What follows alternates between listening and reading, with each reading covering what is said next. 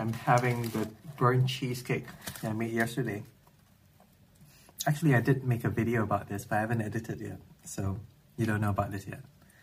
But yeah, I went out, had my walk, and it was so windy, and only now the sun is coming out. I was hoping to do this outdoors, but it was just so cold, and moreover, it's very windy, so I knew that the audio would be horrible. But now, look at it, it's so still and so sunny. Ah, timing. Anyway, I'm back. I got to eat my cheesecake at least. The website says this is the easiest cheesecake to make, and it really is. Fantastic.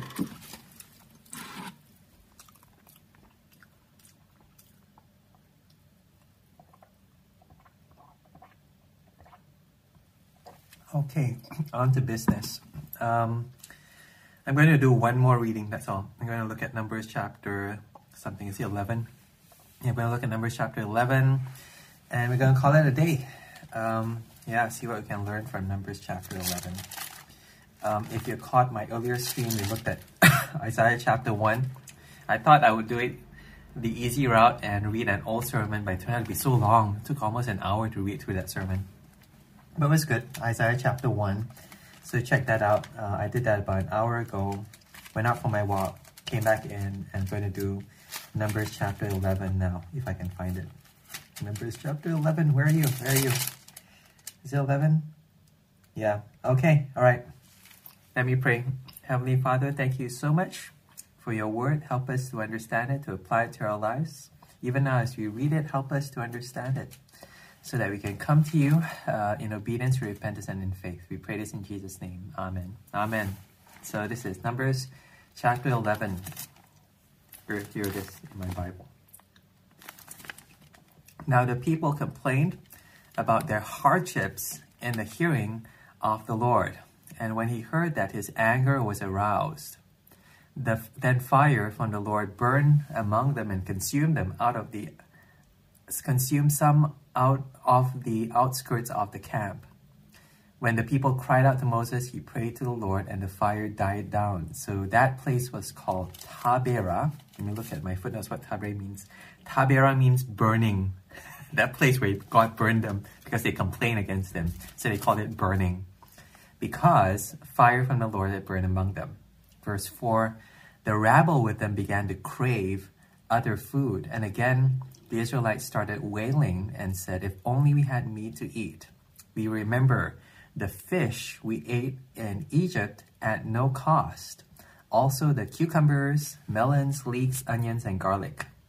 But now we've lost our appetite. We never see anything but this manna.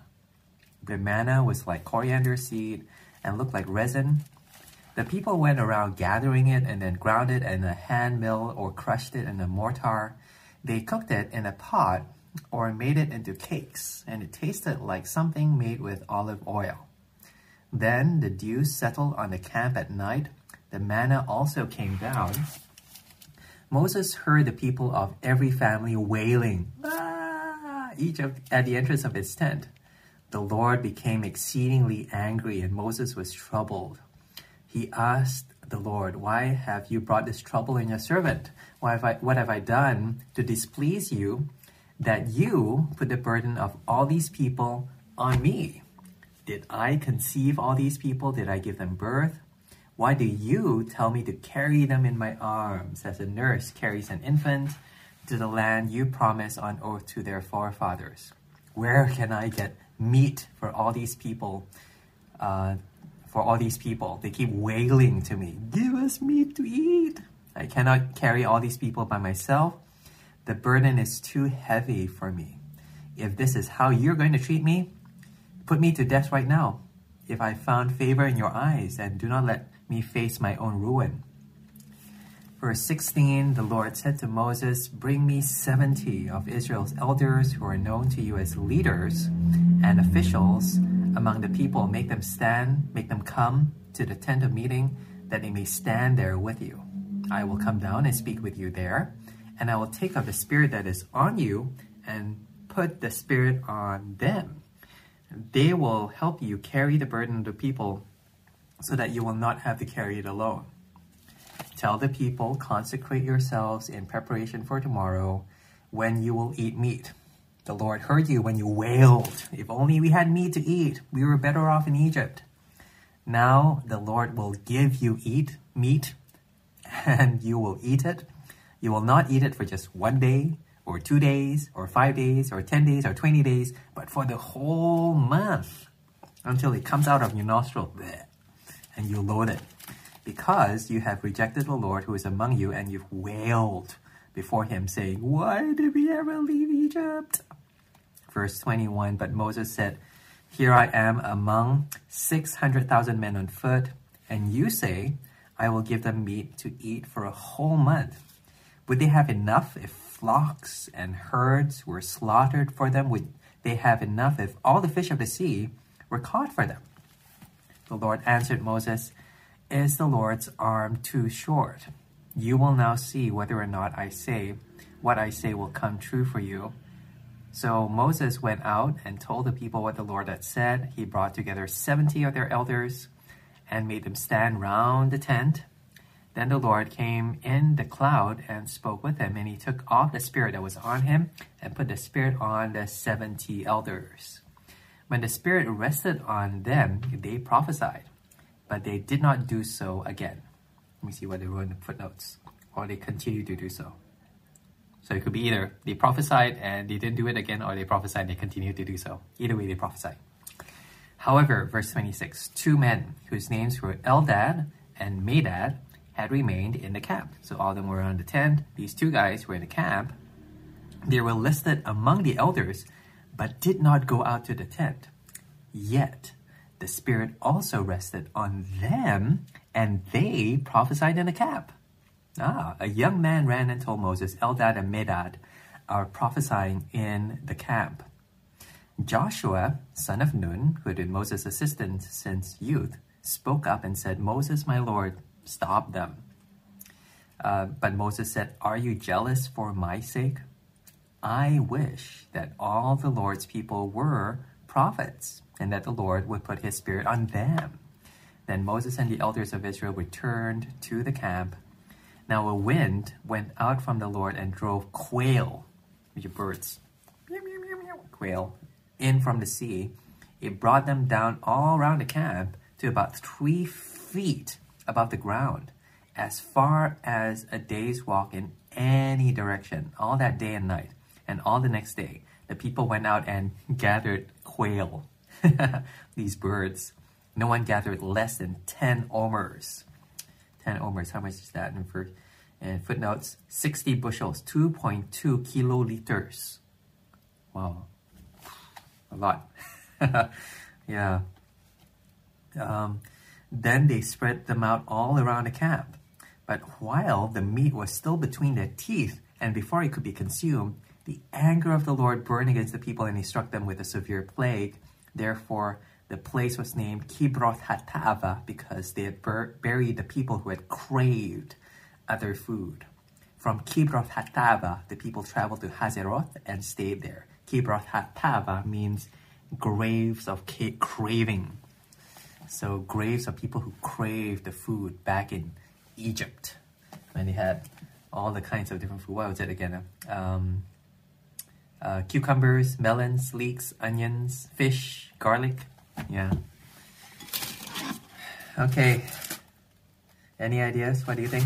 Numbers chapter 11. Also complaining. Yeah? Do you notice that? The people complain in the beginning. For no reason, they're just complaining. Verse 1, the people complained, and then they got burned up. And that place was called Taberah, meaning place of burning, so they got burned up.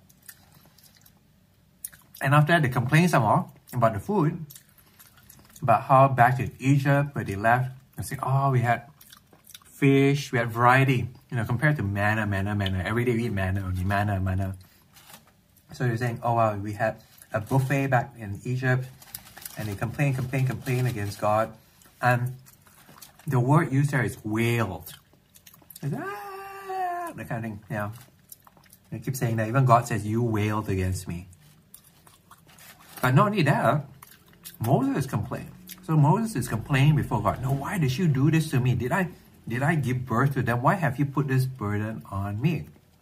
So it seems everyone in this chapter is complaining. But for some reason, when the people complain, God kills them. In the beginning, there's this fire that comes up, burns everyone up. In the end, there's this plague. They all die of the sickness. And got these graves of craving. Can you imagine these graves? Maybe the graves of a shape of the birds. The crave birds. The graves. Can you imagine graves shaped of like hamburgers or Kentucky Fried Chicken in the box? Yeah, graves of craving. I'm craving of this cheesecake right now. Did I mention I'm lactose intolerant? I'm eating this. But what is it when the people complain, God strikes them down? When Moses complained, God gives his spirit to the 70 elders and they're prophesying. Everyone's prophesying. And it's quite obvious as well. It begins and ends with craving, with wailing, with complaining, and both die. But in the middle, Moses is complaining. You know, the Spirit of God gets distributed amongst the 70 elders. And what's the business with this Eldad and Medad? Is it? Eldad and Medad, these two guys who are outside the camp as well, who are prophesying. Yeah. I don't know. Yeah, any ideas? Well, even amidst the complaining, God is very gracious. We see with the people, they complain that they don't have anything other than manna, and God sends all these quail protein towards them, and then they gather like 2.2 kiloliters. Imagine, why is it that they measure quail in terms of it's like liquid, but obviously a lot of quail. So they gather all this quail and there's so much of it. But at the same time, you get a sense that God is kind of angry as he sends them this quail. Ha! Now, there you go. He sends them all this quail. Say, you think I can't do this? Even Moses thinks, you know, I can't do this. It's the arm of the Lord too short. And God sends all this quail, and they have all this quail, and they're eating this quail, except that they get killed before they get to enjoy it.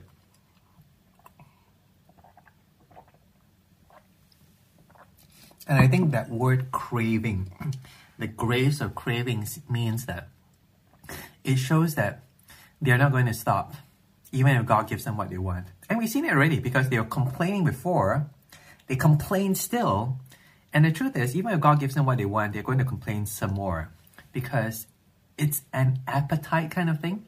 Hence that craving. It's not hunger. It's not that they don't have food. They have food. They have manna. It's just that they want other food. And it's symbolic, I think, of them. Symbolic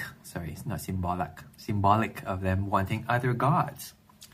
And I think, therefore, that's the difference between Moses' complaint, because he has this burden. And this is a burden that God has given. It's a responsibility. He is actually really, really concerned about the people, but it's too much for him to bear. And I think God sees that. And you see the change in Moses after God actually kind of relents and actually gives him these other leaders who share this responsibility. He takes some of his spirit and gives it to them. I think it's significant as well the way they described that. Took some of the spirit that was on Moses and shared it with his people. Almost as if there's maybe like lesser spirit in Moses. Now, I don't know. I really don't know if that's the case. But it shows maybe even Moses' generosity to share the burden and the responsibility, that others are able to join him and others are able to do this ministry. And definitely you see this with this Eldad and Medad business, these two other guys who are also prophesying, and everyone else is their concern for Moses, you know, is people going to steal his, you know, position, his status, because previously only he could prophesy, only he could speak on God's behalf, but now all these other people are speaking as well. So no, I wish that everyone would have this gift, this ministry, that it wasn't just exclusive to me. And you start to see this change in Moses, that he starts to see that it's not his as a privilege, you know, it's not his, you know, it's just for him as this kind of like copyright. But he wants to share, he wants other people to do this as well. And it works for him as well. It means that, you know, he doesn't shoulder the burden on his own, but other people are able to share in this ministry, other people are able to do this work together. Unlike the people who are craving for the meat, who already have so much but they want more, Moses actually wants less. they want more variety. He actually, he wants more people to, not just him, you know, not just that, not just everything is just on him. And I think there's a difference in both. Now, I think in Moses as well, you know, I'm not sure that it's entirely positive, you know, and it's understandable, therefore, you know, when someone who has this responsibility kind of like have their off days. And I think this is an off day for Moses. It's just so much responsibility. And maybe it wasn't the best day to like lash out at God. Oh, God, you did this to me. But I know, I think it just shows God's graciousness. Sorry, my eyes. When was it? Yeah, dirt.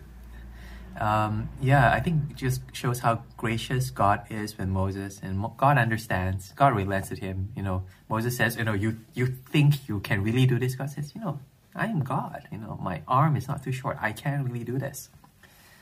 And God really, really shows so much grace towards Moses, and it results in this fruit of generosity. He shares this ministry with more people. But when God shows that similar kind of grace towards these other people who really don't appreciate it, who don't respect it, and they're just using it as an excuse to complain against God even more, that grace can actually turn against them. It can turn into judgment. It can turn towards their destruction. And I think that's a difference then. Yeah. So there's an application here for just generally people who are Christians, you know, who receive God's grace. Don't take that in bad faith, you know. You can approach God, you know, He understands. And, you know, God is much more gracious than we are. He understands our situation. But at the same time, not to take it for granted. And especially if you're in ministry, you know, to actually want to share this gift with others, not to make it exclusive. And sometimes I recognize it in myself. You know, you can create this kind of like pity party. Oh, poor me, I have all this work to do. I have to do it for God. And it really woke me up a few days ago when I read this article by John Piper, who was commenting on this scandal for this Christian leader. Yeah, if you've been in the news, you know who I'm talking about. And he said that somehow this leader who had huge responsibility was going around telling his followers, oh, poor me, you know, oh, please, please, you know, have pity on me. And then he kind of preyed on them as a result of that. He was saying, you know, be careful of that. And almost warning those who are leaders, don't do that, you know. And you know, it is very tempting. It is very tempting, you know, to make a big deal about, you know, oh, I have to do all these kind of ministry. I have all these troublesome people. And you complain. But really, you're using it as a way of drawing attention to yourself. It's a way for you to almost manipulate people and to think that you can trick God into giving you something that you want for them, you know, giving them meat, you know, more variety, a buffet of food. But really, it is your undoing. It can turn into destruction. But at the same time, you know, there will be instances in ministry, in serving God, where, you know, it will be just so tough and God understands it. And you can actually, in a sense, complain to God. And, you know, He will understand that your heart is right. And when you do receive that grace, to recognize it as grace, you know, it often results in you not having more superpowers, but actually you having to share the responsibility with others. Maybe you having less and other people having more, and actually rejoicing when other people having more, having other people, and you wish that everyone had this blessing and this grace of ministry, of serving people, and being able to serve God. Yeah. How about that? Yeah. Numbers chapter 11. Complaining. Yeah. You can. In your prayers. I mean, we've reread the Psalms a few days ago. Wake up, God. That's kind of a scary thing to say to God, right? And you go to a lion, go and wake the lion up.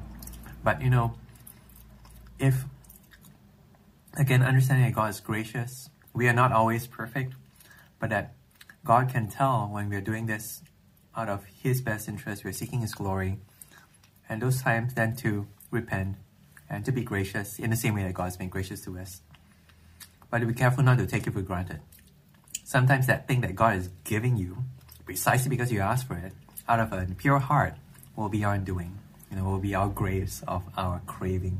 It says here, Kibroth Hattava, the graves of the cravings, or the graves of the people who are never satisfied, who will just find more reason to complain after this.